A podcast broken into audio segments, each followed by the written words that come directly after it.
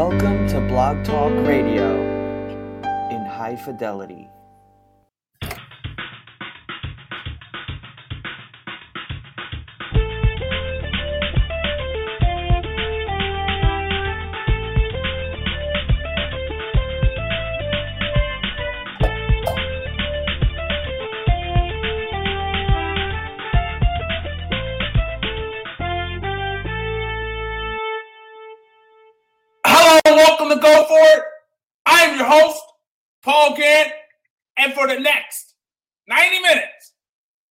Going to be talking sports and having fun doing it. I want all your ideas, all your opinions, and all your beliefs. And of course, as always, you'll get a heavy dose of my opinion. If you have an opinion, the number to call 646 727 3070. That's 646 727 3070. You can listen to the show blogtalkradio.com slash began. Send messages to the show on Twitter at Go For It. And while you're there on Twitter at Go For It give me a follow. G O F O R I T G A N T. Great show lined up for you today. You're going to be joined by me and only me because I'm going to be talking sports. I'm going to be having fun doing it. And as we go through these next 90 minutes, we're going to be talking Alex Rodriguez, Hall of Famer or not? Hall of Famer or not? We'll talk that. Carmelo Anthony. And and you know his his comments about a gold medal and winning a gold medal, what it would mean for his career. Is he telling the truth or is he lying? We'll get to that. There's a whole NFL preseason.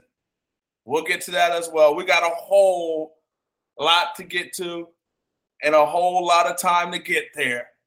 So we're going to get there and we're going to have some fun doing it right, right, right, like we do all the time at this time. So let's get right down to it. Um, it's official. Alex Rodriguez supposed final game. I say supposed because he never really said definitively that he was done. But Alex Rodriguez final game is tonight. 22 year career ends supposedly, allegedly, possibly tonight. And so we'll see how that works out for Alex Rodriguez. And we'll see. Well, here's the thing. You know, we got reports. There's no reports. A Rod said, you know what? I, I, I, wanted to play third base tonight. I, I was CC Sabathia's on the mound. I, I want to go out playing third base. That's what A Rod said. That, that's what he would like to do. Go out, today playing third base. And Joe Girardi basically said, no, not doing it. Not going to be able to do it. And so A-Rod's not going to play third base. And here's the thing. My initial thought was let him play. I mean, let him play third base. This could be his last game. He said it's going to be his last game ever. Let the guy go out, play third base. That's what he wants to do. And then he can just go home, come on back, be an advisor, you know, be a mentor maybe to some Yankee players. I don't know. But I mean, I, my initial thought was give him that opportunity. And then I looked at the standings. And, and I saw that the Yankees are six and a half back in the AL East. I look at the standings again, and I see that the Yankees are three and a half back for the wild card. So I'm like, okay, you can't waste games at this point. Every game counts, every game matters. You can't waste baseball games. And if Joe Girardi believes putting Alex Rodriguez at third base is possibly wasting or, or, or possibly costing his team a victory, that's a problem. It's a problem. So I don't have a problem with Joe with what Joe Girardi is doing at this point. It's probably best for the baseball team. It's probably best for everybody involved because at the end of the day, you managed to get to the playoffs. You managed ultimately to get to the World Series and to win a World Series. I'm not saying the Yankees are going to make it to the playoffs. I don't think they will. I really don't. They got to overcome three teams. There are three teams in front of them. Tigers playing some good baseball. The Mariners and the Astros. Astros got up to a slow start, but they turned this thing around. But my point is this: if you're the Los, if you're the New York Yankees, about to say Los Angeles, but if you're the New York Yankees, you can't give baseball games away. So if again, if Joe Girardi feels like Alex Rodriguez gives him the best opportunity to win a baseball game, he goes out there, bottom line. But if he doesn't, he does the DH. he's the DH for tonight. That's what he is. But right now, A Rod is at 696 home runs. A Rod did say, he did say that he would like to take some time for himself. That's what he said. He said, quote, if I wake up on time tomorrow, I would watch tomorrow's game. But I may have a couple of cocktails tonight, so I may not wake up by game time tomorrow. But I'll definitely watch Sunday's game. So you look at the situation with Alex Rodriguez. And obviously, at this point, here's the thing this is a dude, this is a guy who did any and everything to continue to play the sport of baseball, whether that meant suing the Yankee team doctors, suing the Yankees, suing the union, suing baseball, suing everybody. This dude did whatever he could to continue to play on. And it, I, it worked. Well, you know, he still had a he still missed a year. Still missed a year. And that's a long time. But obviously, he's not the same player. And last year, for what he, he played well last year. Seemed like he had a little bit of juice left in him. He played well last year. Surprising. Surprised a lot of people. I mean, you look at last year 33 home runs, 86 RBI for A Rod. So he, he he did, I guess he turned the clock back a little bit. I, I, I guess whatever little juice that he had left still had somewhat of an effect and, and still helped him to be successful and have a level of success on the field. But this year has been a struggle. Been an absolute struggle for Alex Rodriguez.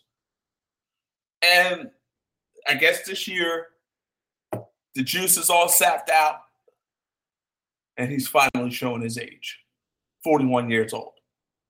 One thing we all know about Father Time Father Time wins all the time. All the time. That's Alex Rodriguez. That's anybody for that matter. That's any athlete. That's Michael Jordan. Came back that first, that second time. And, you know, Father, that wasn't the Michael Jordan we all knew and loved. That was a more, that was a grounded version of Michael Jordan. That Michael Jordan couldn't get off the, the floor very well. When Michael Jordan was getting shot, blocked, and dominated by players that shouldn't be dominating Michael Jordan. No way. But at the end of the day, end of the day, Father Time wins, wins all the time. So now you look back at Alex Rodriguez. You know, and, and every time I talk about Alex Rodriguez, you know, here's what I'm to do. I'm, I'm to leave that there. I'm to come back to that. I'm, I'm to come back to his legacy. I'm to come back to the legacy of Alex Rodriguez because you know, uh, you'll get my thoughts on it, how I feel about it, and whether or not this man is in fact a Hall of Famer. We'll see if you'll get my opinion on whether or not he's a Hall of Famer. But I'm going to get back to that. I'll most definitely get back to that. But let's let's look at uh, NFL free, uh, preseason. Last night, we, we the, the preseason it was supposed to start on Sunday, but the field was none too great, was none too good at the Hall of Fame game out there in Canton, Ohio. So it was supposed it was supposed to start on Sunday, but it started last night.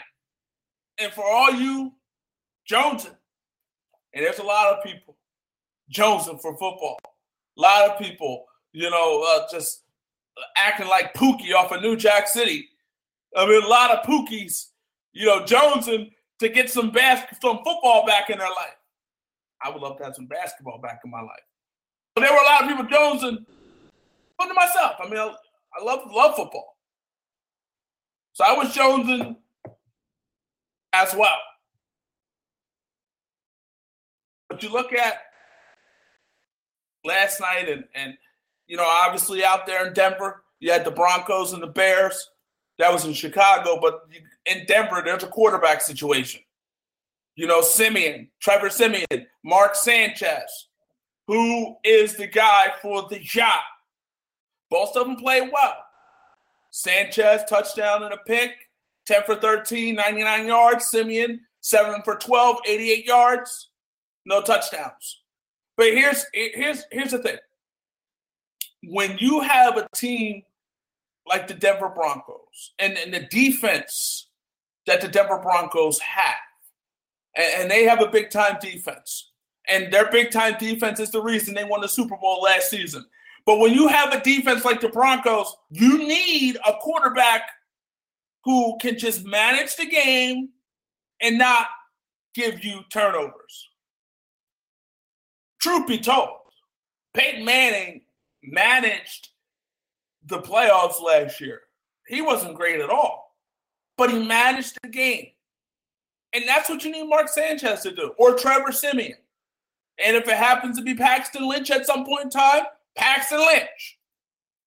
You need those guys to be able to protect the football, to, to be able to protect the football, don't have any turnovers, manage the game, couple drives here, couple drives there, and, and, and do what they need to do. Do what they need to do. And so the thing about Mark Sanchez, the reality of his career, and, and the stats speak to it. But the reality of Mark Sanchez's career. He gives and he taketh away. 86 touchdowns to giving, 84 interceptions is to taketh away. So he has 86 touchdowns, 84 interceptions. So whatever good he has comes with a level bad. That's just reality. Even when he has success with the Jets, that first season where he got them to the AFC title game. The numbers 20, 20 touchdowns, 20 inter- I mean, excuse me, 12 touchdowns, 20 interceptions. Not good. And then when he got them back to the AFC title game the following year in 2010, 17 touchdowns, 13 picks. Again, giveth, taketh away. That's who he is. That that's exactly who he is. And it is what it is when it comes to Mark Sanchez. I mean, the guy is not, he's not a, obviously not a big time quarterback, but he has proven that he can take and lead a team to the AFC title game. Not to a Super Bowl, but he's, he's, he's got them to the AFC title game. Andy Dalton didn't do that.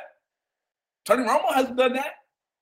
So, I mean, you can say some nice things about Mark Sanchez. You can say some nice things. But he wasn't good last year in Philadelphia.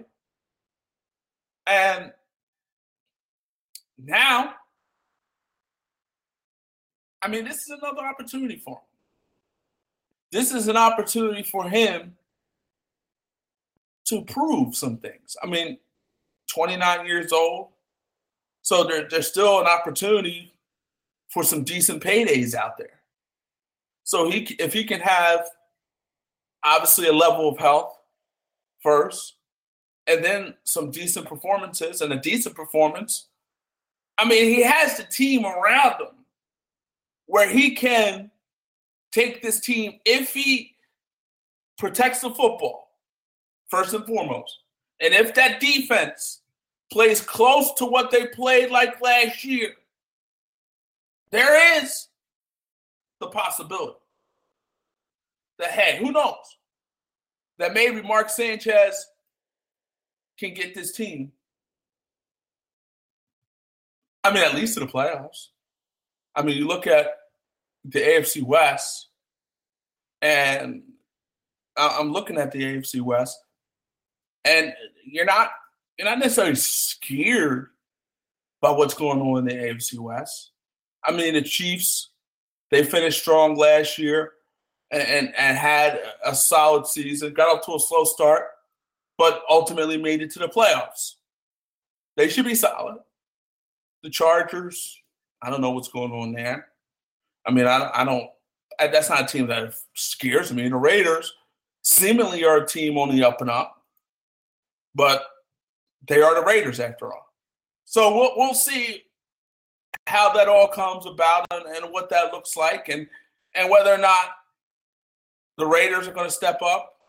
Will the Chiefs? Well, the Chiefs are, are a team, an interesting team, because again, they played very well after that slow start. And, and Andy Reid is a very good coach.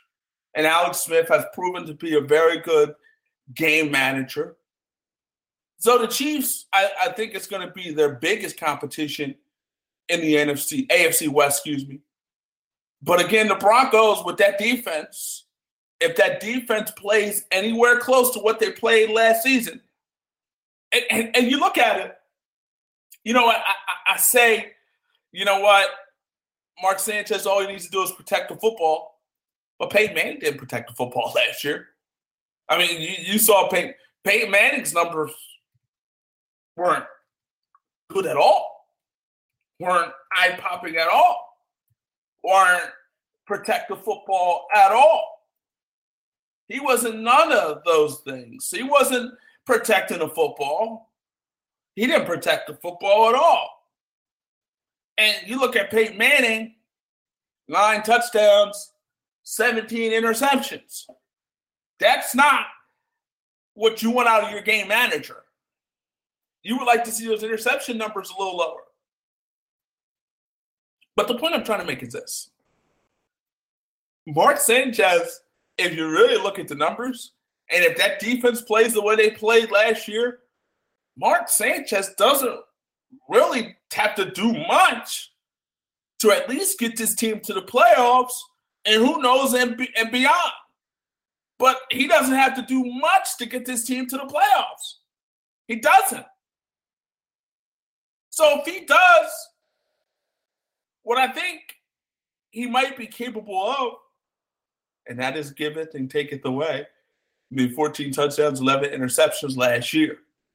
So the reality is, this is a guy, again, the numbers last year was par for the course when it comes to Mark Sanchez.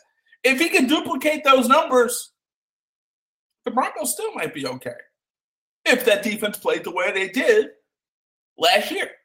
And that's the key. The, the, the key to the Broncos, I mean, obviously the quarterback position is important. And, and, and you can kind of look through the rosters of all 32 NFL teams and look at all the teams and look at their quarterback and, and make a determination of how good that team is going to be. I mean, I do this all the time. I mean, you do this exercise all the time, but the reality is what separates teams is your quarterback play. And what are you getting out of your quarterback play? That's what separates teams. That's why the Patriots were 12 and 4 last year. Tom Brady. Bengals were 12 and 4 because Andy Dalton, Andy Dalton balled out before he got hurt. Texans, quarterback play wasn't great, but they had a decent defense. And they played in the AFC South, which had Andrew Luck all banged up. And in the West, you had the Broncos who played superior, superior, big time football. You just look at the Final Four. Look at the Final Four uh, in terms of the AFC and NFC playoff and, and title games. Look at the AFC and the NFC title games. I mean, if you look at those title games, who was there? Had Cam, Carson Palmer, out there in the NFC. And in the AFC, you had Tom Brady and you had the Broncos, but Peyton Manning was there. But we all know what Peyton Manning was uh, uh, just a, a manager, a game manager. So the, the point I'm trying to make is this, and, and the point is simple. In the NFL, it, it does come down to quarterback play. But you have some exceptions to the rule. The Denver Broncos were an exception to the rule last year, at least. And the funny thing, we always say, well, the rules favor offense, offense, offense. This is an offensive league. It's all about the offenses. The rules say it's all about the offenses. But guess what? You look at the Broncos and they weren't all about offense last year, and they won a Super Bowl. You look at a couple years later, before that, um, the Seattle Seahawks, and they weren't all about the, I mean, offense. That was a young Russell Wilson, not the Russell Wilson we know now. So my point is, defense still wins championships in the NFL. Quarterback play does too. Quarterback play does too. And, and that's what separates the good ones, well, the good teams from the bad ones. The quarterback play. But you can still build your team around your defense and be successful, be okay, be all right, be productive, and win championships. Because we've seen it. We most definitely have seen it. So it can be done. But last night we also saw the debut of Carson Wentz, the number two quarterback taken, well, the number two player, and the number two quarterback taken in last year's NFL draft. And so you look at Carson Wentz, I should say this year's NFL draft, but you look at Carson Wentz, I mean, 12 for 24. Obviously, you like to see that completion percentage a little higher but he moved around a little bit, had some decent throws. But I mean, he's a work in progress. The Philadelphia Eagles, it could be a struggle. Could be a big time struggle in Philadelphia, especially after what happened with Lane Johnson, especially with the possibilities of Lane Johnson going out for 10 games. PED violation. And I look at the situation with Lance Johnson. Lane Johnson, excuse me. excuse me. I look at the situation with Lane Johnson. And, and first and foremost, you got to be the dumbest of the dumb, the stupidest of the stupidest, the crazy of the craziest, if that all makes sense. I mean, you you, you signed a big time deal in the offseason, 35 million in guarantees. I mean, you already got popped once, PEDs, four games. And now, second time around, you got popped. You, you, you said that you, you, you thought it was it was okay, it was fine, but there was peptide in your system, and that's illegal. It's an illegal substance, and so now there's a possibility you're losing, you're going to lose 10 games. That's a long time, man. So you've been in this league now, what, three years? And two of your years might be affected by PED suspensions. I mean, come on. You've been in this league three years. Three years in this league. And two of those years, it's going to be marred. It's going to be messed up, interrupted because of suspension for PED. Come on, Lane. Come on, Lane. Now,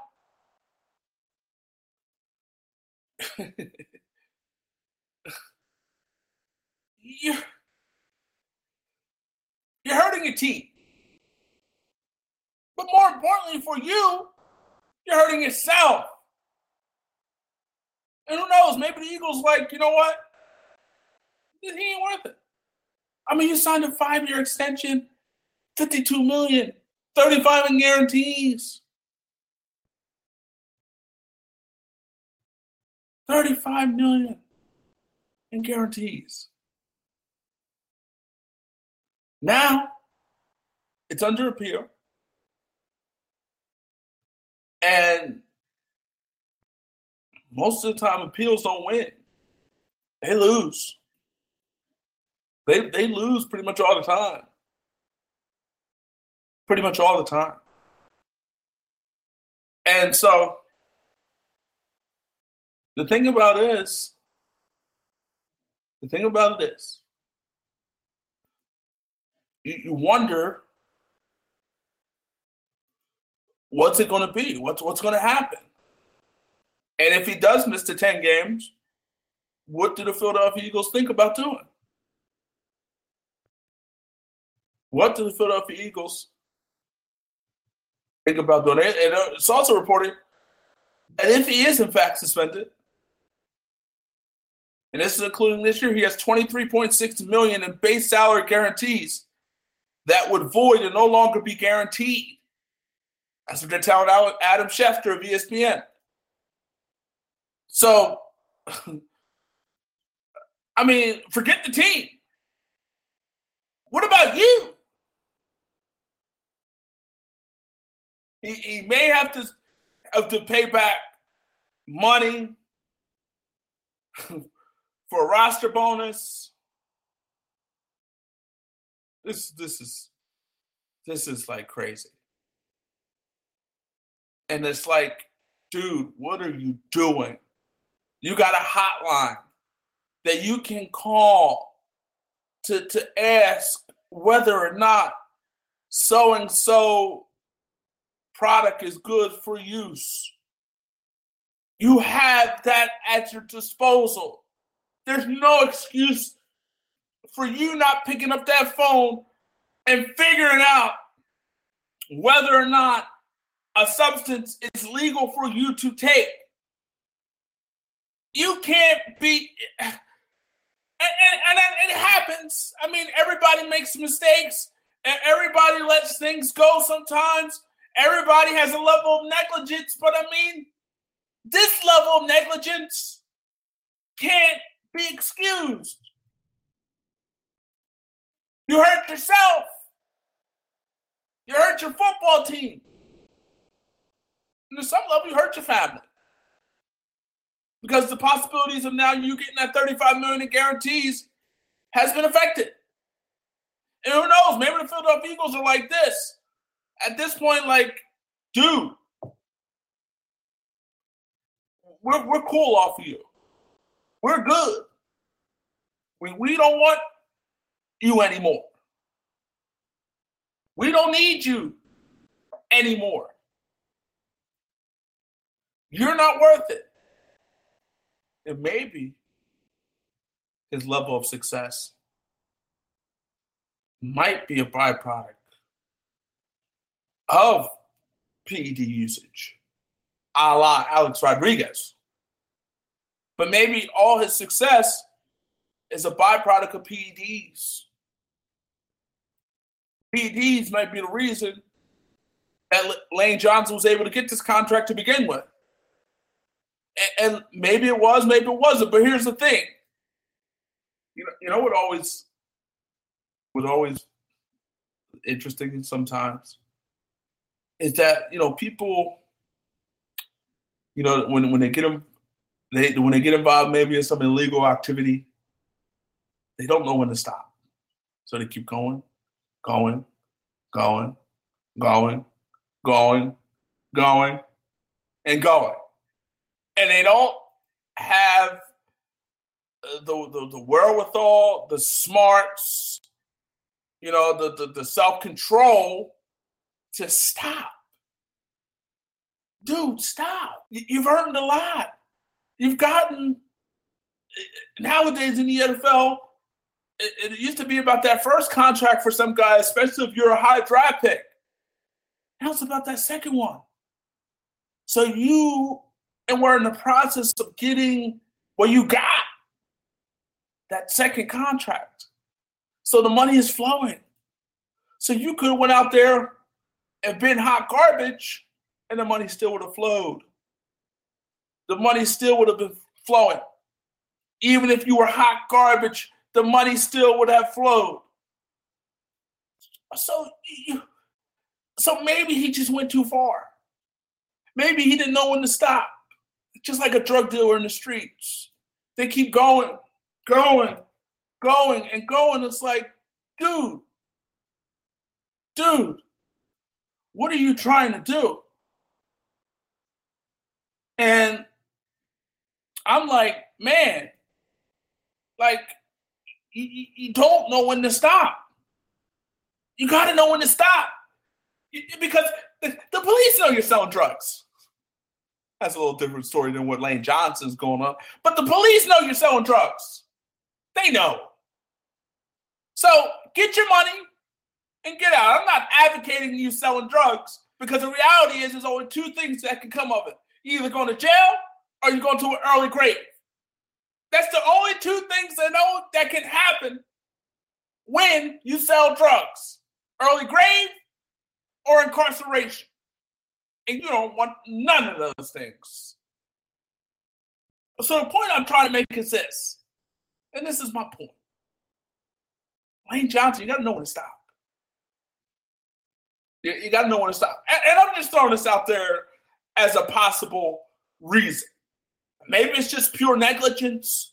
Maybe it's somebody who just used PEDs to get to this point and didn't know when to stop. But now he's got some money. He he's got some. Uh, he's going to lose some money if the suspension, in fact, is true and is held up and it's in the appeals process. But if everything goes the way history has shown these things to go, Lane Johnson is going to lose some money, going to lose some games, and the Philadelphia Eagles are going to lose a big time right tackle. And there's not much depth, not much depth at all behind Lane Johnson. You got Jason uh, Peters, all world left tackle, but a, a left tackle who broke down somewhat over the years. And then you got Lane Johnson, who was going to, at some point, go to the left side.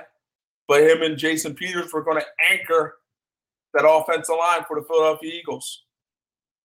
Now you could be in a situation where Andrew Gardner, Matt Tobin, Dennis Kelly, Allen Barbre. Those guys. A rookie that I can't say his name, I'm not going to try. But you could have all those guys in the mix to replace Lane Johnson, and those guys are not very good. So, the Eagles are in trouble. Could be in trouble. Lane Johnson, financially, could be in trouble. And again, we we, we could talk about on football. It's all about the teams, and you know, loving your team and and doing the best for your team, and you know, winning and all this other stuff. But at the end of the day, you play football to get paid. You play football to be compensated. You play football to make a lot of money. Lane Johnson is at, has an opportunity to make a lot of money. And that's why you play football. Championships are great. And uh, but this everybody says, "Oh man, uh, why you always talk about the money? Why you always talk about the money? Money, money, money." What the heck? Why do you go to work every day? You go to work every day what? To, to sit there and, and, and for eight hours and, and just do your job for free? Or do you go to work for money? Do you go to work for financial security? You probably do. And and today, Lane Johnson steps on that football field. Yeah, he loves to play football. We all do. but Lane Johnson steps on that football field for financial compensation, for money. And so, reality is, when you look at Lane Johnson, and when you look at um, what's going on here, it's an unfortunate situation.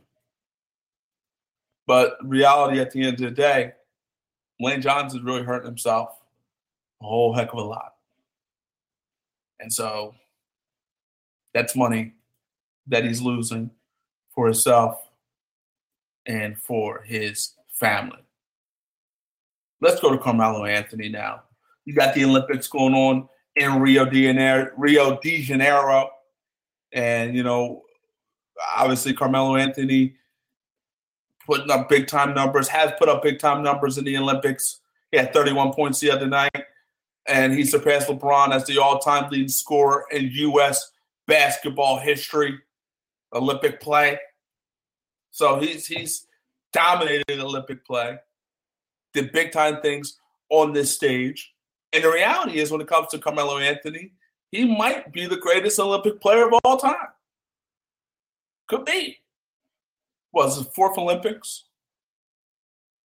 That maybe his fourth and uh, it's probably his fourth and final. And so I, I look at Carmelo Anthony. And it came out and said, you know what? He'll be satisfied walking away with three gold medals and not winning a championship. He said, quote, most athletes don't have the opportunity to say they won a gold medal. Better yet, three gold medals. That is true. I would be happy walking away from the game knowing that I've given the game everything I have. Knowing I've played on high level at every level. High school, college, won a championship at Syracuse at college, and possibly three gold medals. I can look back on it when my career is over. And if I don't have an NBA championship ring and say I had a great career.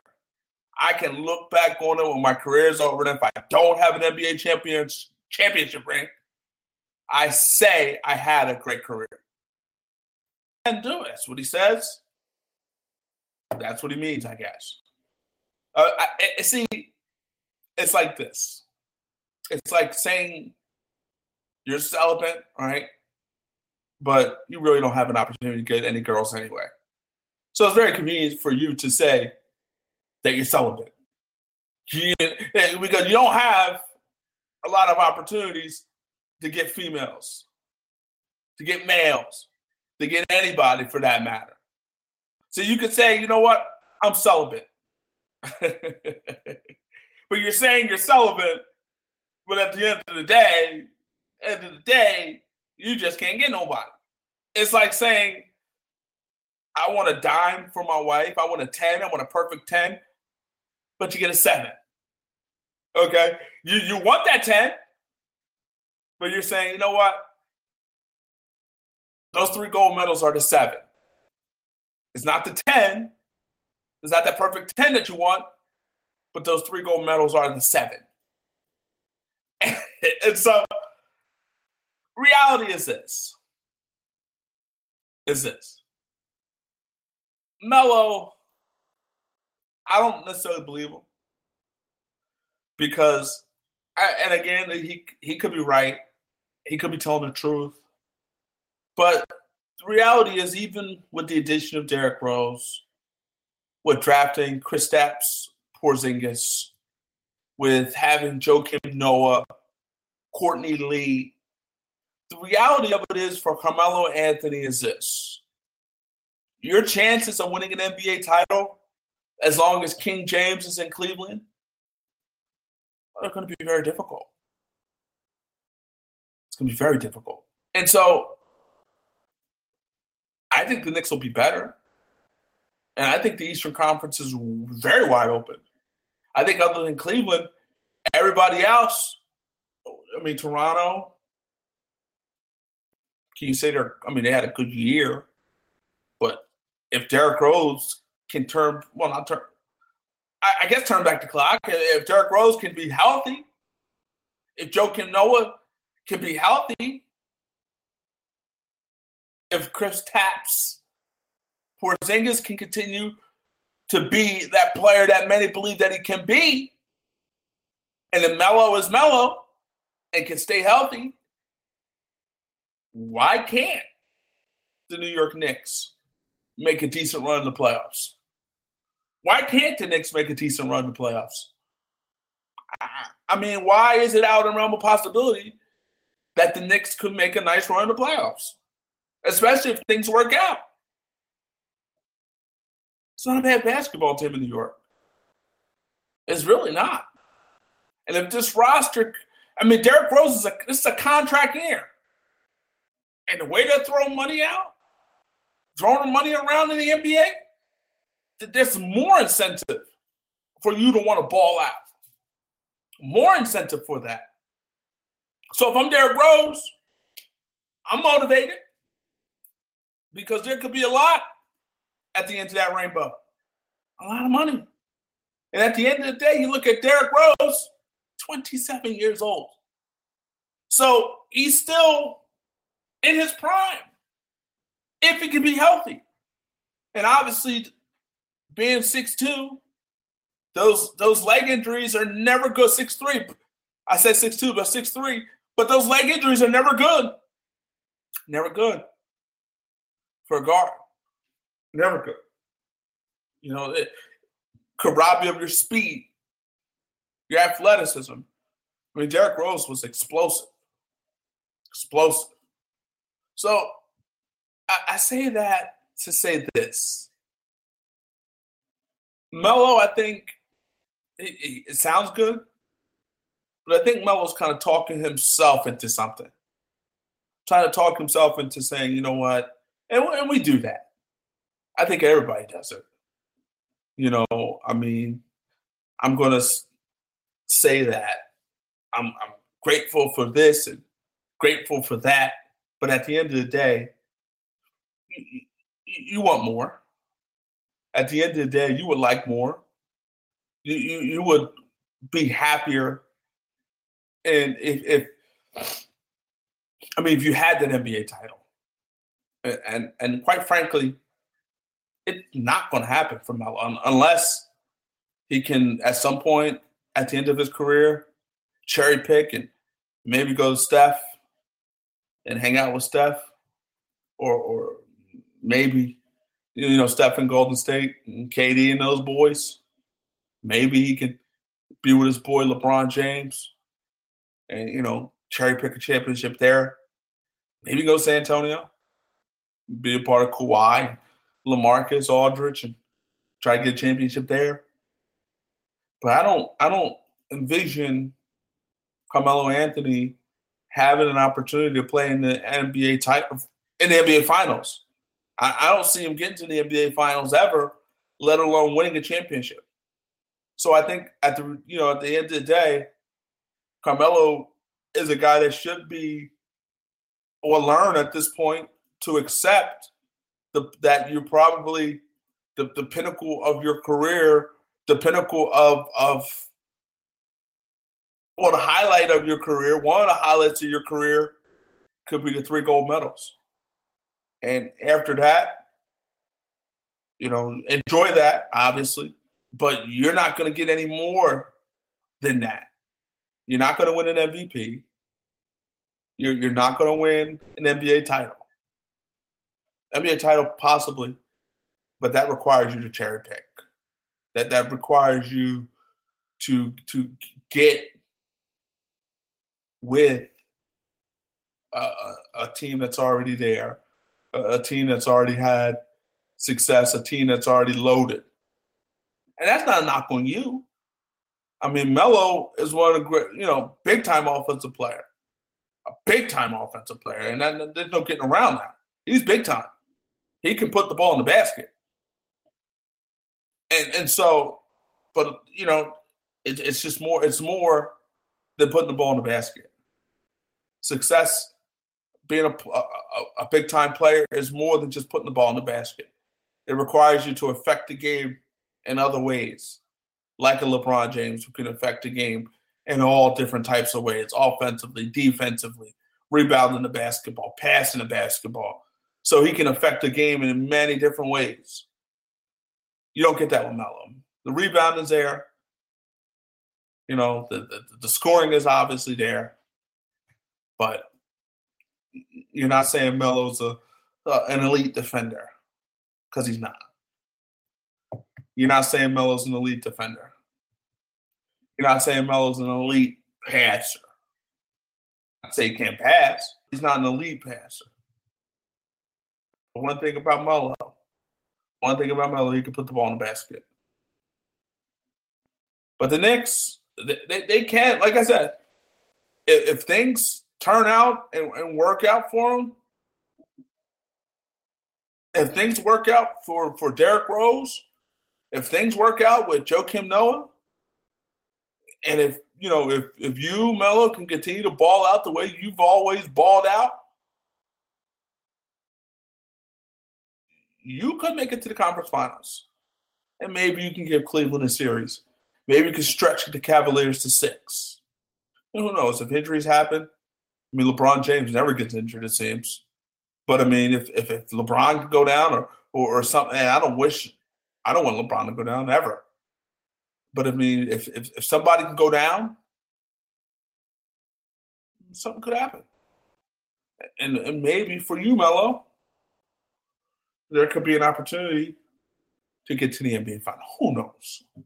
But a lot of things have to happen in order for the New York Knicks, first and foremost, to get to the conference finals. And a whole heck of a lot of things have to happen in order for New York Knicks to get to the NBA Finals. So, Melo, I, I think this is a case of Melo. Obviously, we all want the 10, but Melo has to settle for the seven. And so, since he has to settle for the seven, he's got to big up the seven and, and talk about how good the seven is. Because obviously, when it comes to, I think, any American basketball player, I think any American basketball player in the NBA, their goal is to win an NBA championship. And if they had an opportunity to win an NBA championship or a gold medal, 10 out of 10 would choose NBA championship. Maybe 9 out of 10. Maybe Melo, maybe will be that, be, be that guy that, that stands out and says, you know what? I'll take the gold medal over the, uh, over an NBA title. maybe Melo will be that dude the, the, the, the lone guy, that outlier that will say, you know what, I'll take, I'll take that gold medal over an NBA title. Doubt it. But the, the, the clock is ticking. And the reality is, is Melo is probably not going to win an NBA title. And speaking of the a gold medal with the Olympics are going on now. And right now, the U.S. and Serbia are in a battle. U.S. up eight right now in the fourth quarter, but it is a battle with that. That's on the heels. That's coming off the heels of Australia, giving the United States all they could handle, up at halftime. You know, Bogut and Dellavedova and Patty Mills and those boys Australia giving the U.S. all they could handle. And right now, Serbia is doing the same. 82 to 90 right now in the fourth quarter. The Olympics, I mean, I haven't really been paying attention to most of them. I don't really find, I do like track and field. I'm looking forward to that. But I mean, the Olympics as a whole, I think in 2016 is it doesn't have the same type of luster that had in the 80s and 90s. It just doesn't. I mean, people aren't. I mean, there's just the ratings are, are down, but people are still watching. I mean, you could look at social media, look at Facebook, and everybody's talking about, uh, you know, the, the swimming and Michael Phelps, and you know, people are still talking about these things, gymnastics and gymnastics teams. I mean, people are still talking about these things, but people aren't really. I mean, obviously, there's just a market, and and the people that don't like sports at this point are the ones who really are loving the Olympics. The people that don't like sports watch the Olympics. A lot of females tend to watch the Olympics. You know, for for the gymnastics, for for the swimming. I mean, Michael Michael Phelps, twenty two gold. I mean, twenty two medals. I mean, come on, that's that's just the pillar of dominance and consistency. Twenty two gold medals, and so he's dominant. He's big time. Um, and and you know he's has gotten it done. I mean, all those medals, that's dominance, man. All those medals. And you know what's impressive? The 22 gold medals. But you know what's impressive but by, by from it all? I mean, uh, you got four years, every four years, you got to have that. You got to be on point. You got to be getting it done. You got to be ready. You got to be primed. You got to be in position to get it done. You, you know, mentally, physically. Uh, I mean, it's not like a yearly thing. This is every four years. And, and I mean, obviously, that maybe that makes it easier, but I don't think so because you still have to be on point to get it done. You have to be on point to to go through the process and to, to qualify. You know, and after qualifying, you got to now go out there and perform. And if you don't perform, you don't get it. You don't get the medal. There's no second chances. There's no do-overs. There's no do-overs. There's no seven-game series. You know, but it, it, it's impressive, obviously. He's gotten it done big time. And he's stepped up. Whatever challenges are out there, Lochte, whoever's out there, he's found a way to step up and, and, and win it and big time and get it done. But I, again, I haven't been paying attention to much the Olympics. I'm not an, I used to be an Olympic guy. I do like the track and field, and I'm looking forward to that and I do watch the basketball, but you know, I, and I'm look I look forward to that. But the mostly it's track and field and the basketball. Everything else, the boxing, it's kind of hard to find it I, on TV. I know it's out there, but it's kind of hard to find. But I, I don't I don't think as a whole, people really care about the Olympics as much as they used to. It doesn't excite people the way it used to. It, doesn't turn people on the way it used to. It doesn't move the needle the way it used to. And will it ever get back to that point? I don't think it will. I really don't. It's just it's lost its luster. Plus, people got more to do now. People got a lot more to do. I mean, you look at the ratings in sports; it's kind of down everywhere. There's a lot of options. You know, so many things to do. Technology is a gift and a curse. The ultimate gift and a curse. There's so much to do, so much to see, so much to hear, just so much to do. So I, I don't think the Olympics will ever get back where it was. I don't see it. I could be wrong, but I don't think so. I doubt it. but as we look at the NFL preseason, going back to the NFL, Jadeveon Clowney. Um, He's missed his fourth consecutive practice with knee soreness. Did not travel with the team to San Francisco. I mean, this guy has been dealing with injury after injury after injury. His own played in out of 32 possible regular season games, he's pretty much played half of them at 17. You know, we, we saw all the, the, the, the just the athleticism, the freakish athleticism with Jadeveon Clowney at South Carolina. We've seen it all.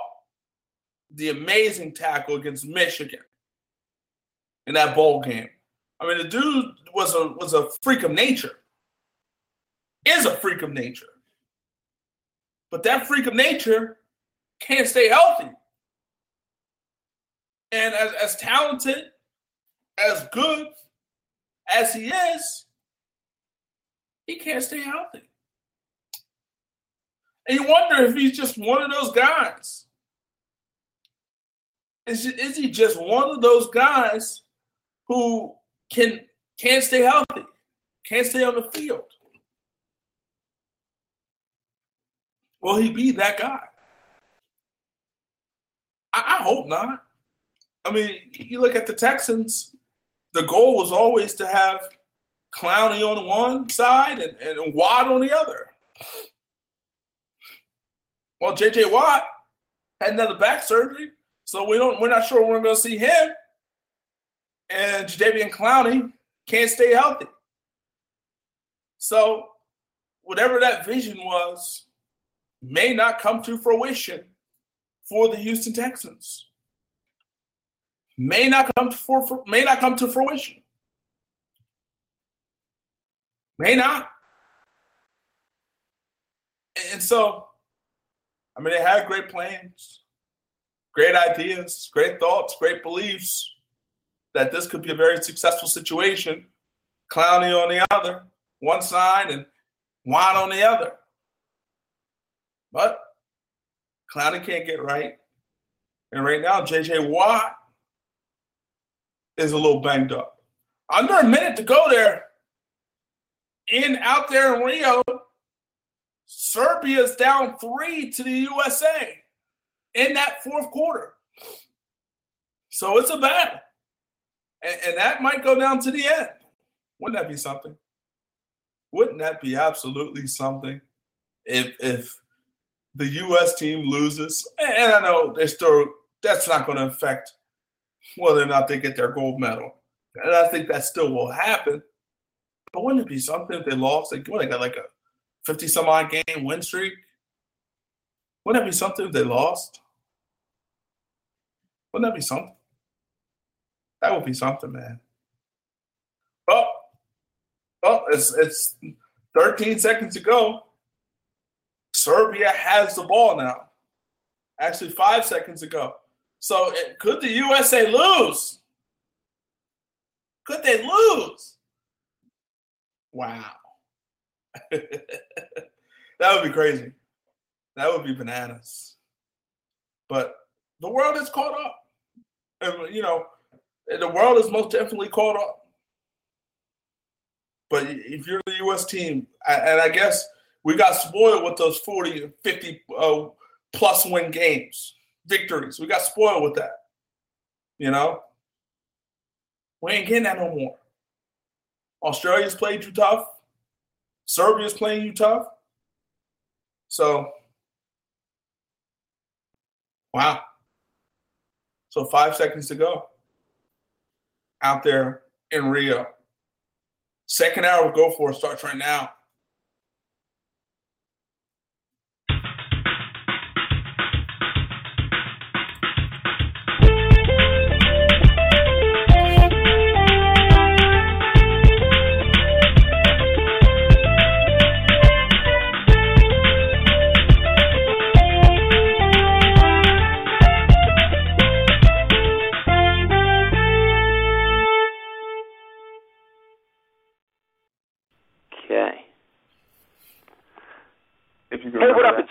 Almeida, aka Corey Live, host of Picturica on the Hub and warm up host for American Idol and Dancing with the Stars. And right now, you are listening to Go For It on Blog Talk Radio with my man Paulie G and Jay. We're back. Final half hour, of go for it. Talking sports, having fun doing it. Paul Gant here. Final 29 minutes of the show, final half hour of the show. It is a final out there in Rio. Bogdanovic for Serbia missed a three pointer at the buzzer. And that is the game. The U.S. wins, they escape, and they move on. Wow. Wow, wow, wow, wow, wow, wow. But anyway, the U.S. go on, they move on. And at the end of the day, it's all about wins. And, and these are the things that you need, I think, if you're a team. Sometimes you need to be challenged. You need to be challenged sometimes to, to figure out what you need to do in clutch situations. You need that challenge. The challenge, you need that challenge to be able to learn how to win a close ball game. You need that challenge to help you in, in those situations so you know how to execute down the stretch. You need those challenges. And the U.S. got a challenge the other night against Australia, and they get another challenge tonight against Serbia. You need those. You need those things, and it's, it's good. It's healthy. So if you're the U.S., at the end of the day, you win, and also at the end of the day, you get a level of late game experience with your teammates. So, and again, you can't expect to beat everybody by 50. You can't expect to do that. So, come on. You can't expect expect to win everybody, beat everybody by 50. Let's take in the NBA now. We're here in the NBA. We're, we're talking about the NBA. We're talking about Olympic basketball. But let's get, we're, we're talking about the NBA released the schedule yesterday. And, it, and, it's a little different than the NBA because you got 82 games. But obviously, you look at the, the key matchups. You want you want to know when is when is Westbrook and KD when do they face off against each other? When does KD go to OKC? You want to know when Golden State and Cleveland plays. You want to know what's going on in the Christmas Day. You want to know that whole situation. Who's playing on Christmas Day? You want to know who's opening the NBA season.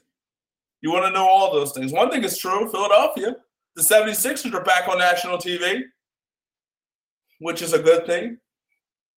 I mean, the Philadelphia 76ers have pretty much been in the dark. But Ben Simmons is there. So obviously there's optimism. Obviously there's a level of interest in the Philadelphia 76ers. But if you look at Christmas, Christmas Day, the Knicks and the Celtics play on Christmas Day. The Knicks are always the Knicks are going to be intriguing because of Rose, because of Melo, because of Joakim Noah. And obviously Phil's there.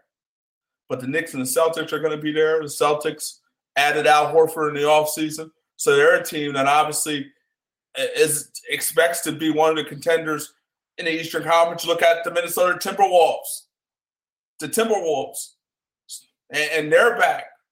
Well, they're playing on Christmas with Andrew Wiggins and, and, and KAT, Karl-Anthony Towns, and those boys. And they play OKC. Westbrook, he's decided to stick and stay. So, and, and that could be a game, could be interesting to see where those two teams are at that point in the season. If OKC can continue to have a level of success with KD, and if also the Minnesota Timberwolves, if they can ascend to a playoff caliber team, should be interesting. Lakers, they stay on Christmas Day against the Clippers. The Lakers stay on Christmas Day, and there's a, I guess there's a level of optimism in LA. You know, D'Angelo Russell had a pretty good summer league. Julius Randle, Brandon Ingram. There's a level of of you know optimism in LA. That sucks. I mean, for them, that stinks. That that sucks. That Westbrook has decided to, to sign with uh, OKC and continue to stay there. Looks like he's going to make a home there and stay there for a good amount of time maybe he's the one that's going to get that statue. But anyway, um, you got Ben Simmons for the Philadelphia 76ers, the second night of the season. It's all about the rookies. Simmons and the 76ers host OKC. And then you got the Lakers who host Houston with Brandon Ingram. So, but again, we have to wait. Kind of stinks, but we have to wait all the way to February 11th for KD to go back to OKC, and hopefully he's healthy at the time. But we got to wait all the way to February 11th to see that in OKC. That stinks, but it is an ABC Saturday primetime game, so that's cool. And now D Wade, he goes back to Miami November 10th, so you don't have to wait long to see that one. And then Derrick Rose, he returned to Chicago November 4th. So you don't have to wait long to, for that. Not wait long to see that. Back to backs are down for teams, which is always good for the product. And, and and hopefully will limit teams from resting. I mean, I don't have an ultimate problem with that. But I, I guess my my issue on, on some level with that is because as you got guys who who well fans who want to see a Tim Duncan now who's retired and and so for those who didn't get to see Tim Duncan because Pop was resting him, well you won't see him again.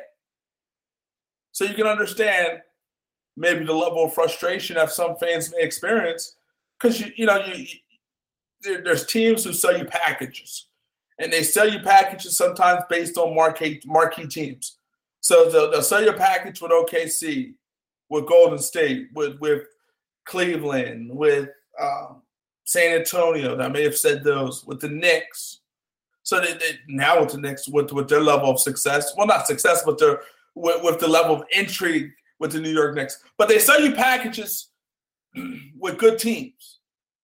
And so you buy those packages thinking LeBron James is going to play, thinking KD's going to play, you know, thinking John Wall is going to play, thinking, you know, LaMarcus and LaMarcus Aldridge and Kawhi Leonard going to play, thinking Chris Paul and Blake Griffin are going to play, James Harden's going to play.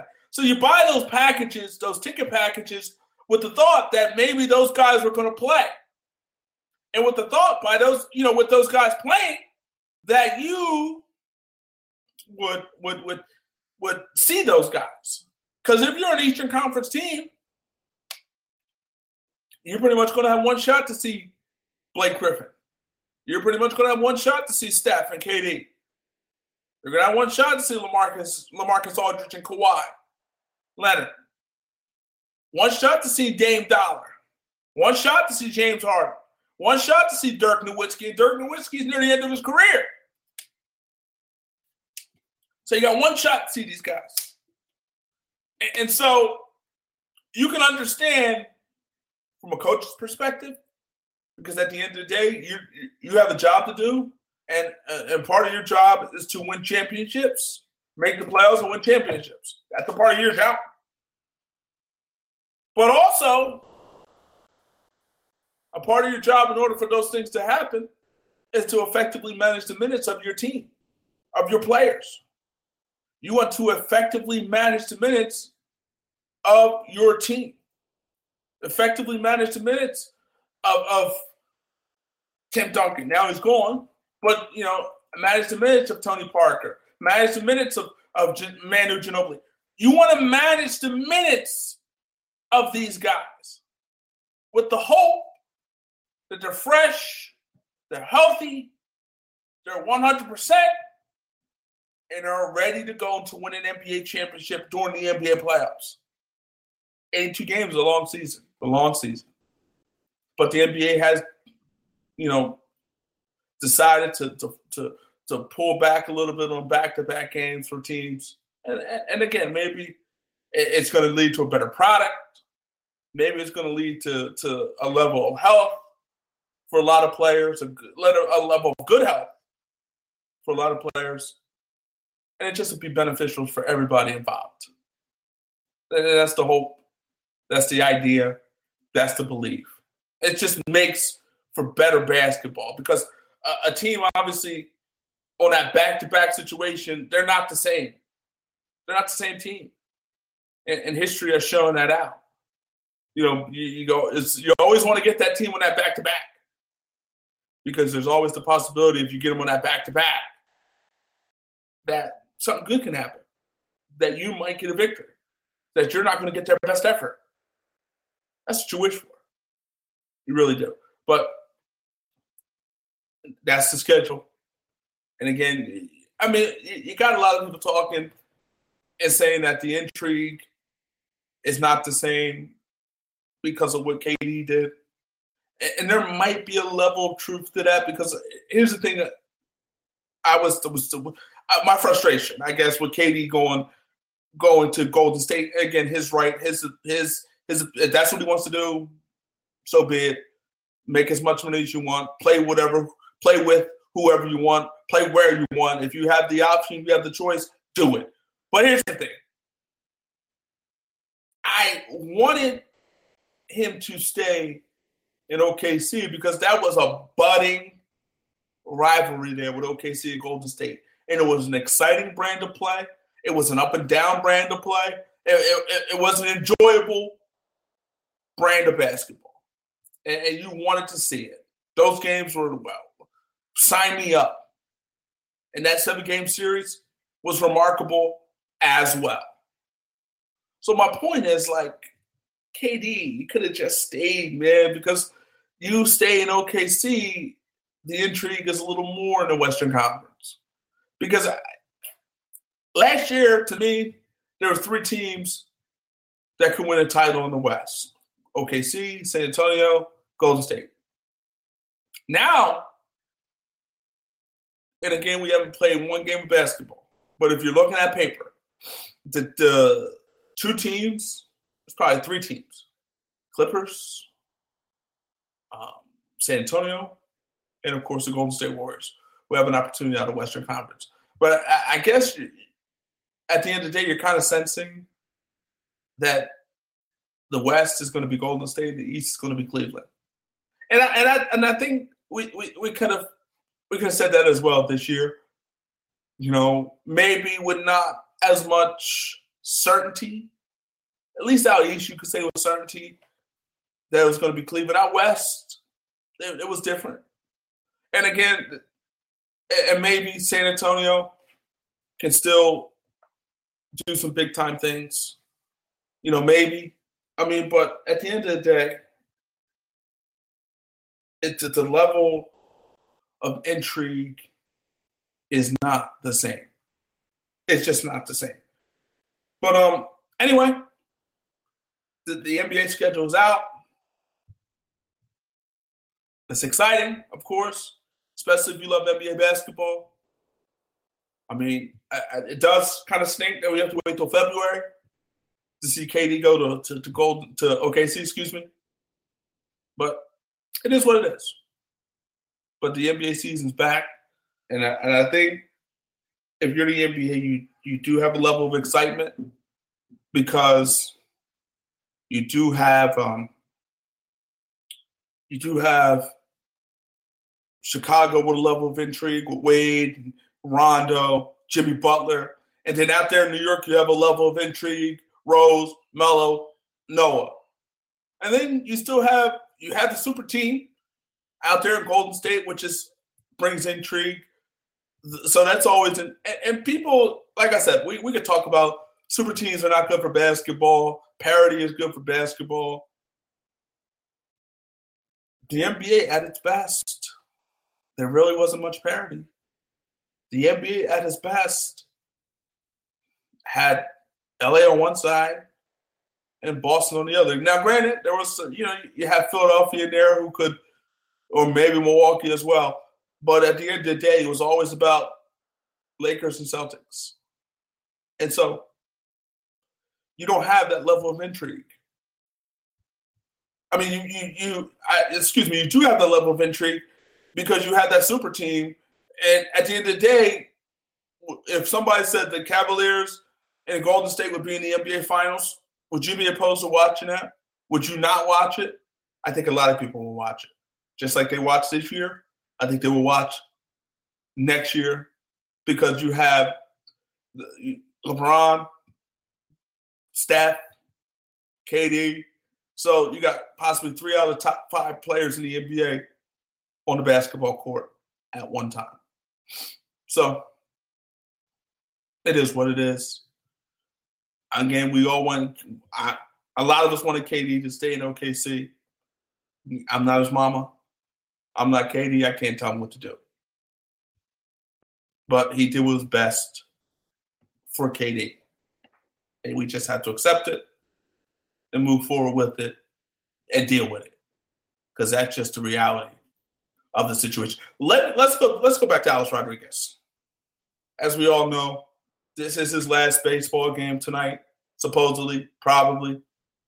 Well, it, it, uh, we can say one thing for certain: this is going to be his last game with the New York Yankees. That we can say with 100% certain. But you look at Alex Rodriguez, and I guess the question now becomes the Hall of Fame.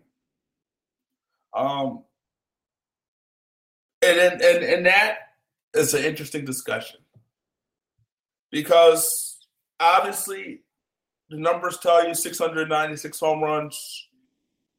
That's Hall of Fame numbers. I mean that that for most players, you say 696 home runs, conversation over. We'll see you in Cooperstown. That's that's pretty much what it is for most players. You know, get ready. Get you know, get ready. Get your speech ready. Get everything ready because you're going to Cooperstown. And that's usually what it is when you have a guy with 696 home runs. That's what it is. Get yourself ready. You're off to Cooperstown, young man. Not going to be young at that point, but you're off to Cooperstown and you're going to be immortalized forever. So you see 696 home runs, 2,085 RBI. You see all those things. And you're like, dude, see you in the Hall of Fame. And the, the funny thing is this, and, and I, I talk about this all the time. But Alex Rodriguez, when when Bonds was was you know juicing up allegedly because he, he wanted to to have the level of, of fame, have the level of adulation like McGwire and Sosa were getting. He wanted that. But he was a surefire Hall of Famer before that. And before, I believe he had like 411 home runs before he allegedly started juicing. So, you know, give or take a few years, he probably would have had 500 plus home runs when it was all said and done. Maybe he could have squeezed, maybe he could have got six. But he probably would, he most definitely would have 500 plus. And so, but he he juiced up, got bigger, got stronger, and he just started bopping home runs left and right.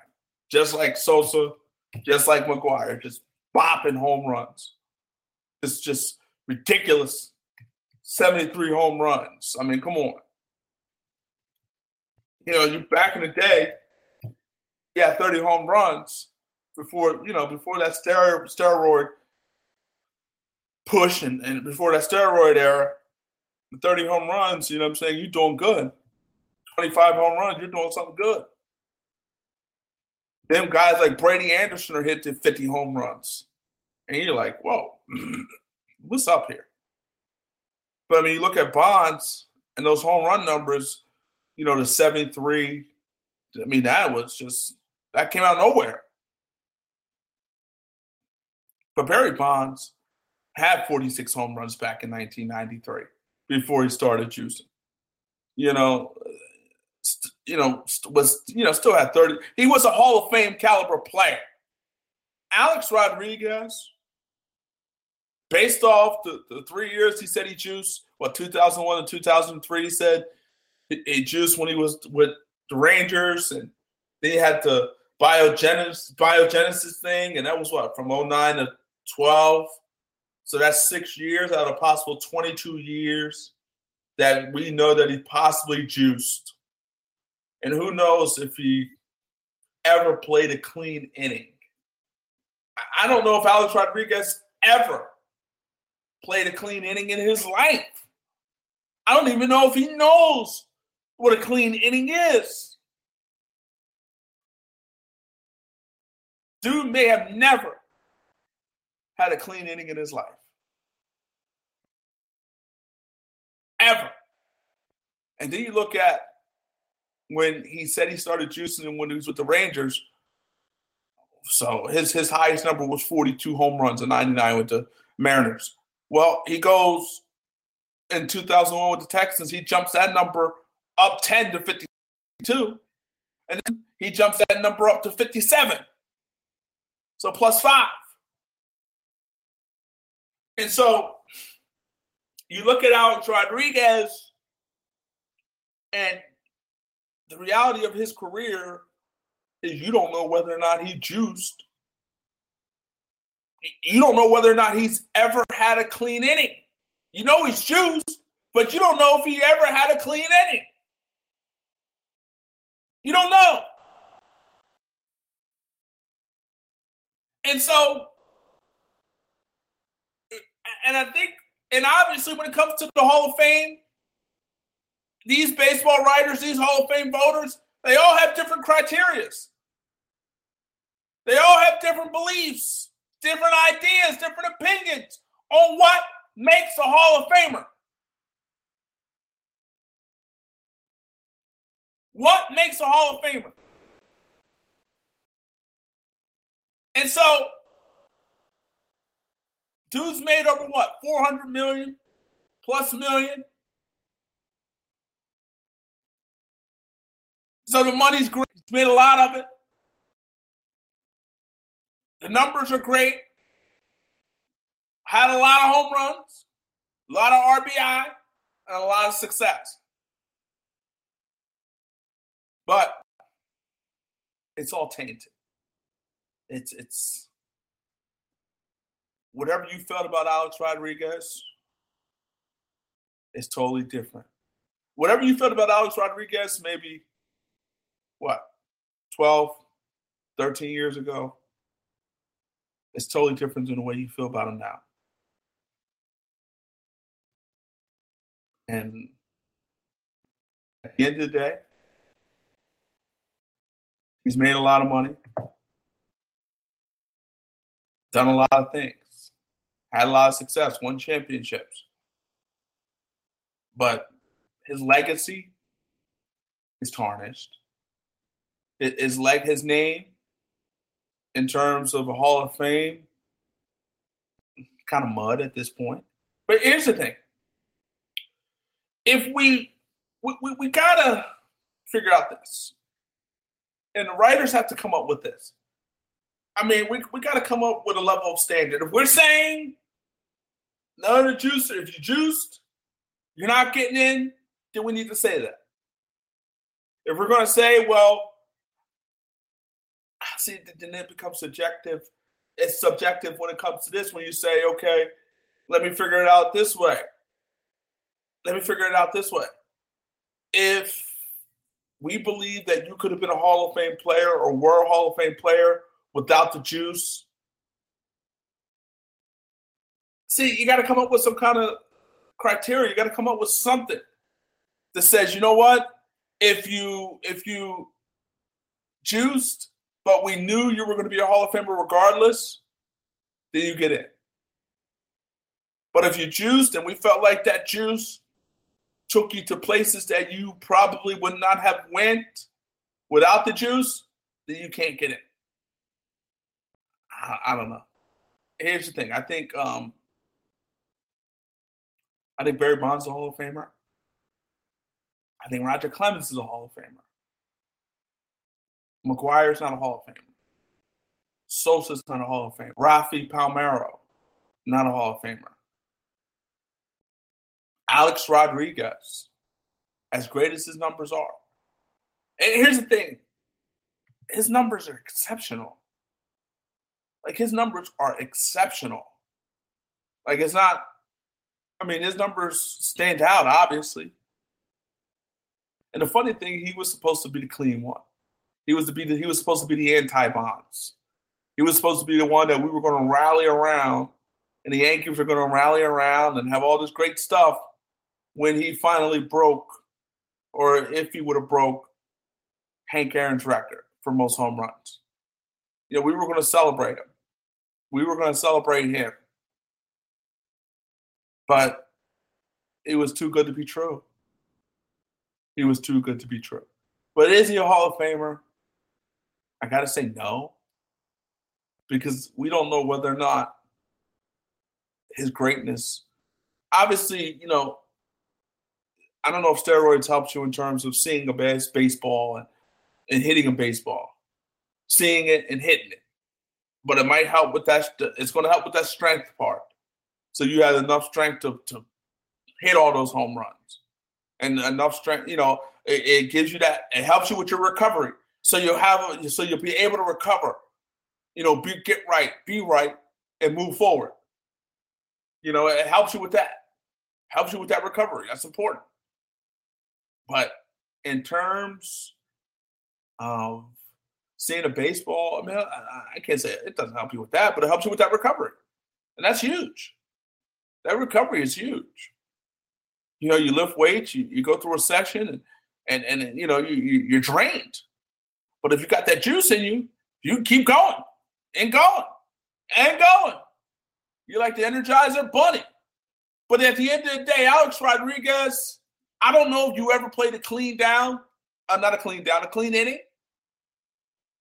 I don't know if you ever played a clean inning. Because I don't know that, and, and because you may have juiced, at, we, we know for a fact you probably juiced maybe six of you play baseball. Because of that, I can't put you in the Hall of Fame. You're in the Hall of Shame. You're on the outside looking in. But at the end of the day, if somebody was going to make a case to put him in, I, I think you could make the same case to put him in because they, at the end of the day, everybody was cheating. The pitcher who was throwing the ball to him were cheating too. So he was the best. You know, he was the best of all the cheaters. So there's many different ways to look at it. And today, I don't think he's a Hall of Famer. Maybe years from now, when we all forgot about the, the, the steroid era and the PEDs and all that stuff, maybe he'll be a Hall of Famer then. Who knows? But time has a way of, of changing feelings, ideas, opinions, and belief. Think marijuana. Look how we looked at Ricky Williams and marijuana a few years ago, and look how we think about marijuana right now. Totally different.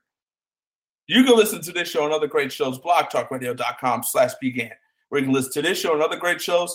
Follow us on Twitter at Go For It Gant. Like us on Facebook at Go For It Gant. Hit us up on YouTube at youtube.com slash go for again. That's G O F O R I T G A N T. For everybody here, go for it. Next weekend. See you later. Take care.